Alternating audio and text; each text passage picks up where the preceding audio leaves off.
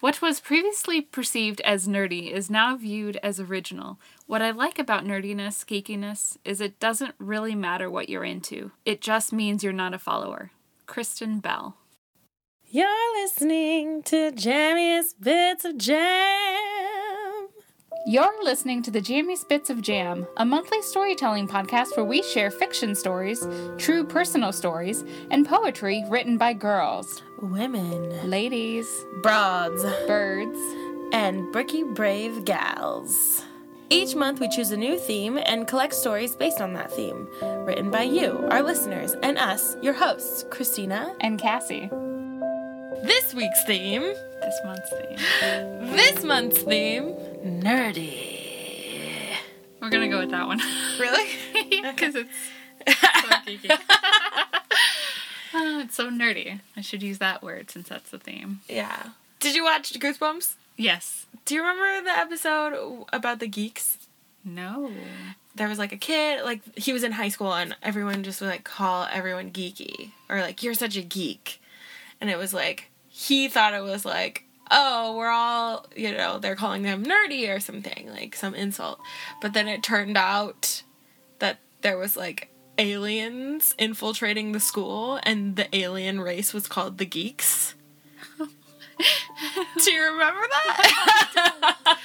I don't remember that. That's Yeah, such yeah, a yeah. fun twist. It was one of That those like defining twists in my like I was like, "Oh my goodness. That's so smart." It's like one of those things where I'm like, "Why didn't I think of that?" You know. Yeah. Yeah. I mean, you were a kid. Why would you have thought of that yet? Right, but like even back then I was like, "God, I should have thought of that."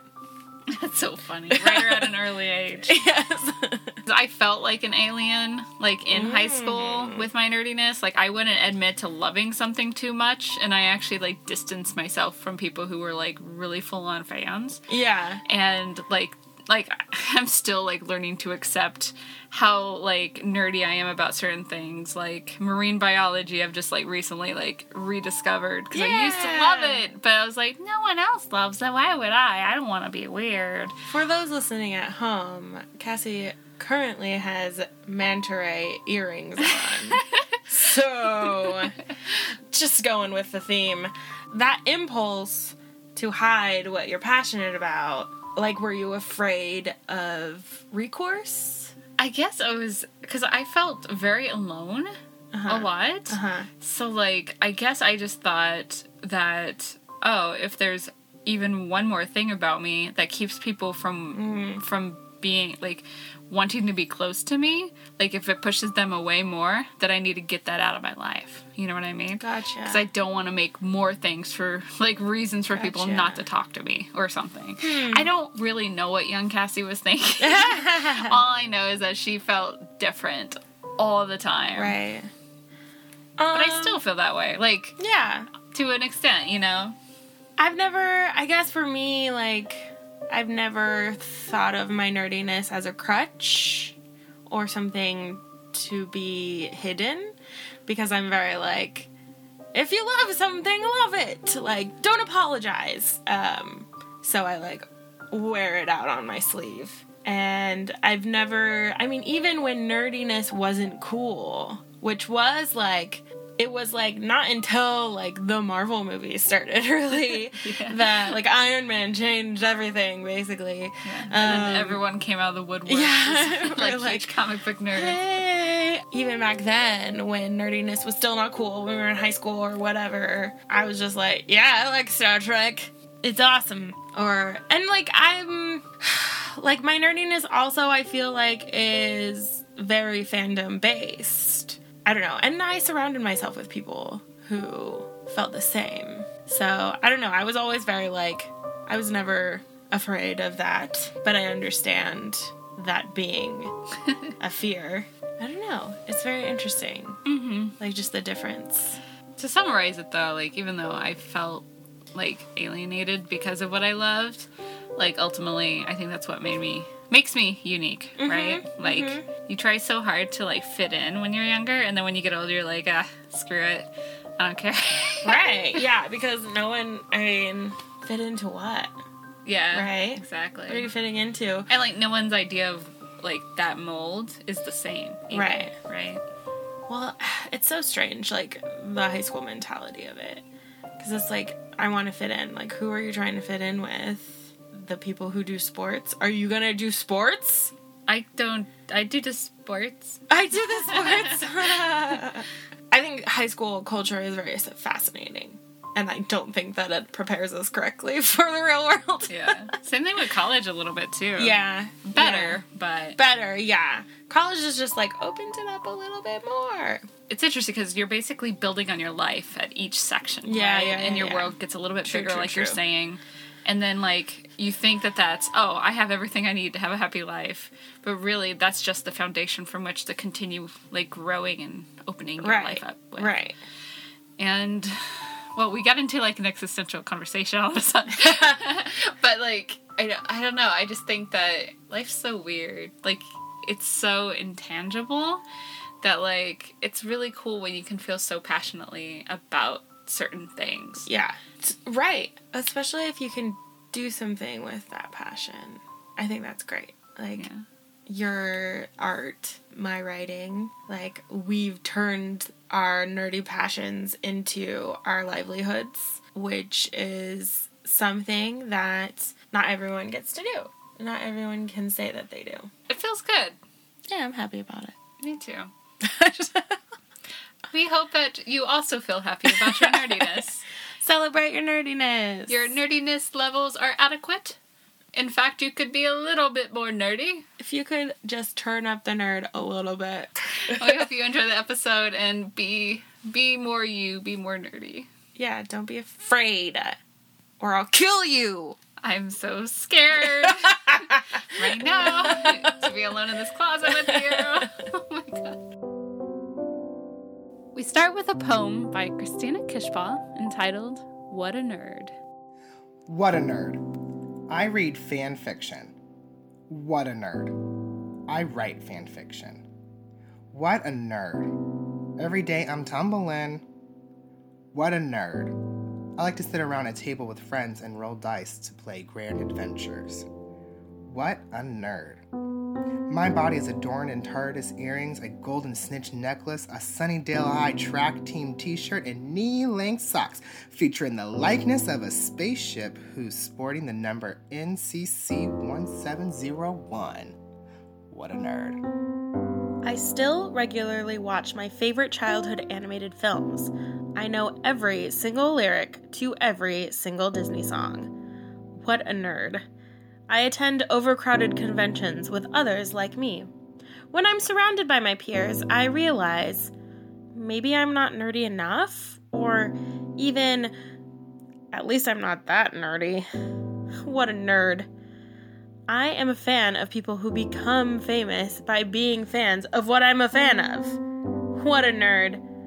I latch on to characters. My heart aches and breaks for couples who don't exist. OTP! What a nerd. I am more emotionally invested in fictional characters than real people in my life. What a nerd. I get personally offended if someone doesn't like the things I'm a fan of. What a nerd.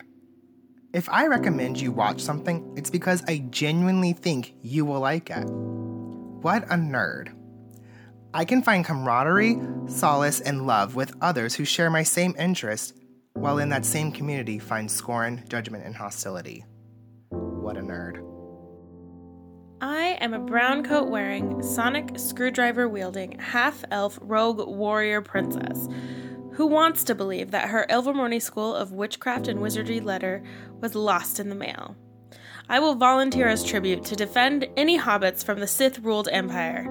With my waterbending powers, I am ready to be a guardian of the galaxy and fight for a world where we can all live long and prosper.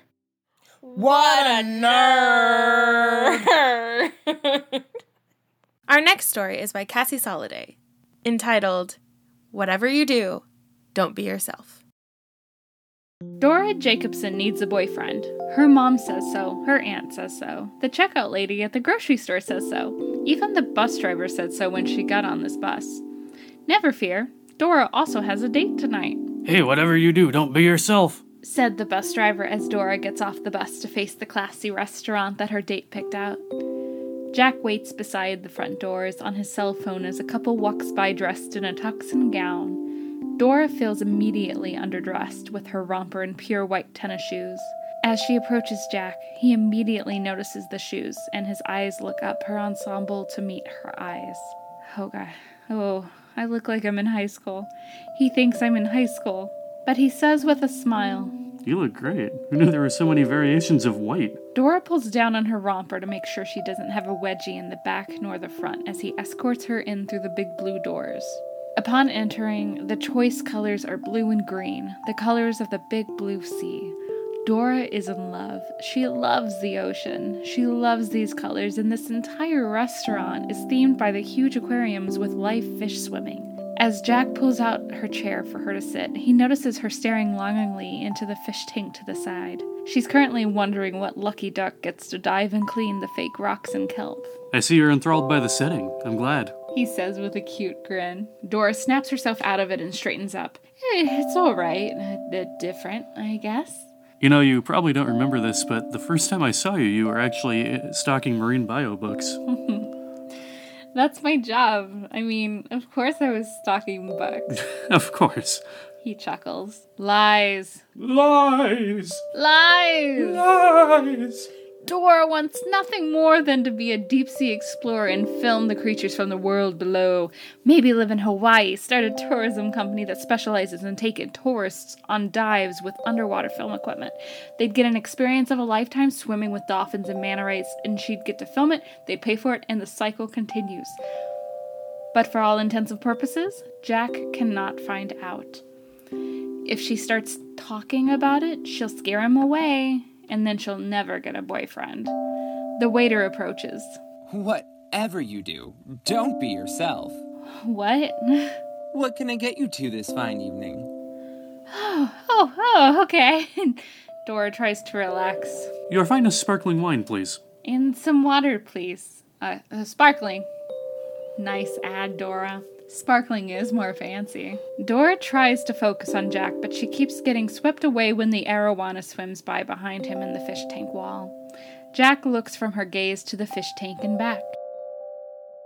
Jack Fenton needs a girlfriend. His mom says so. His mom's live in girlfriend says so. The mailman says so. Even the Lyft driver said so when he dropped Jack off at the restaurant. Hey, whatever you do, don't be yourself, said the Lyft driver as he drove off. Walking over to the big blue double doors to wait for his date, he takes a deep breath and whisper sings. Roy G. Biv is a golfer man. Thinking that he has a moment to psych himself up for this date, he reaches for his phone to Google search the They Might Be Giants soundbite.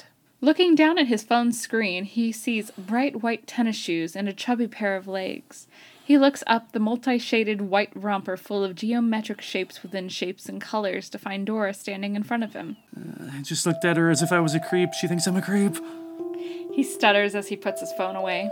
You, you look great. Who knew there were so many variations of white? Dora forces a smile. He makes his way towards the door and she goes, but not before pulling down on her romper. Crap, I've made her uncomfortable. Jack thinks to himself as he follows behind. Upon entering the restaurant, Jack can't take his eyes off of Dora. She's looking around, mesmerized by the scenery of the live fish in the freshwater tanks.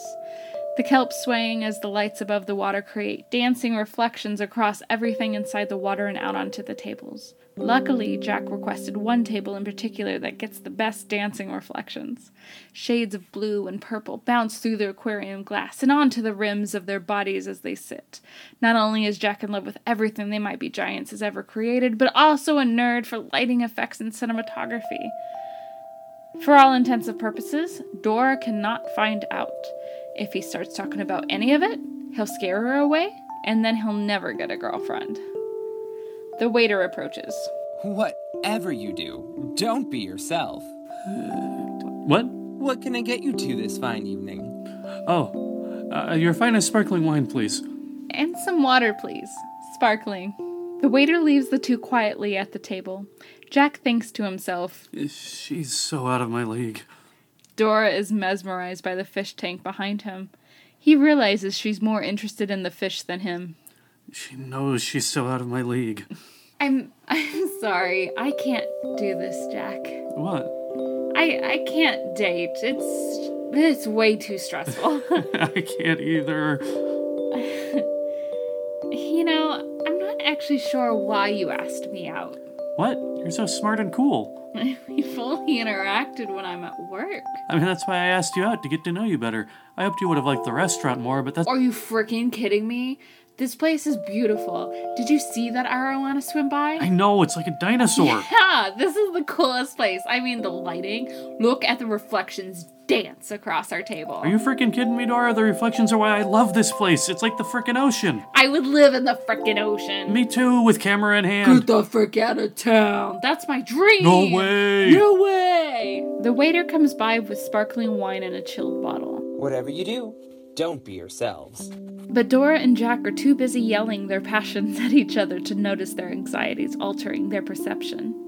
The waiter pours the wine while the new couple freaks out about how the champagne rainbow reflects through the glass and onto their table. This has been the Jammiest Bits of Jam Storytelling Podcast.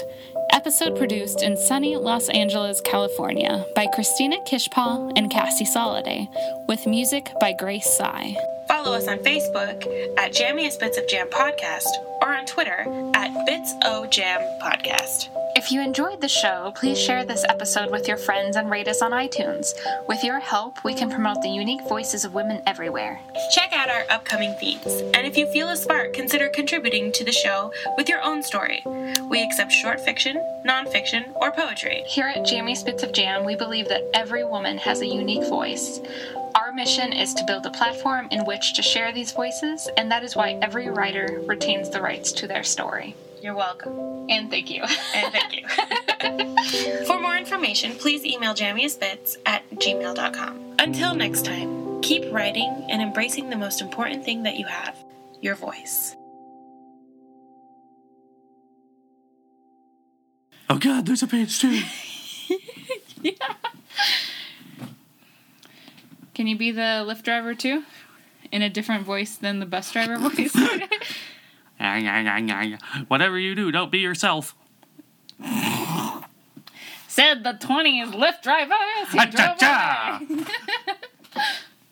Pick a different one. Yeah, you'll never catch me, cameras, and don't be yourself. it's getting worse the more I Oh do it. man. Whatever you do, don't be yourself. Said the Lyft driver who is trying to get into Broadway shows as he drives off. Roy G. Biv is a colorful Oh God, man. no, no. Yeah. What have you signed me up for? I forgot about this. Upon entering the restaurant, Jack can't take his eyes off of Dora. She's looking around, mesmerized by the scenery. You're breathing so loud. I'm not breathing at all. I'm, I'm pretty sure it's picking up you breathing. You're running my sound. I love you so much. I was holding my breath for most of that, so I don't know what you're hearing. Oh, I was hearing you breathing. Mm. For sure. You are si- you did Yeah. write it intensive purposes. For all intensive purposes. That's right, right? Intense and purposes. No, for all Yes. intensive No. purposes. Intense. intense? It's intense and purposes. No, it's not. Yes, it is. I'm keeping it, whatever. Yeah, fine. It's fine. I make my own decisions. You're not the only one that gets. that I'm the gets- writer of this story. Don't tell me what is wrong and what is right. I still think it's for all intensive purposes. Intensive purposes would be awesome, Uh, and and fitting to the. th- excuse me. I'm recording. Can you not see a master at work? I'm sorry. Thank you. I love you. On the I microphone. I was trying to look ahead for my for the next line. you were breathing. You slapped me in the nose. Your nose deserved it. It's breathing too loud. You're really cute though right now. Continue. Okay. I've been given permission to continue.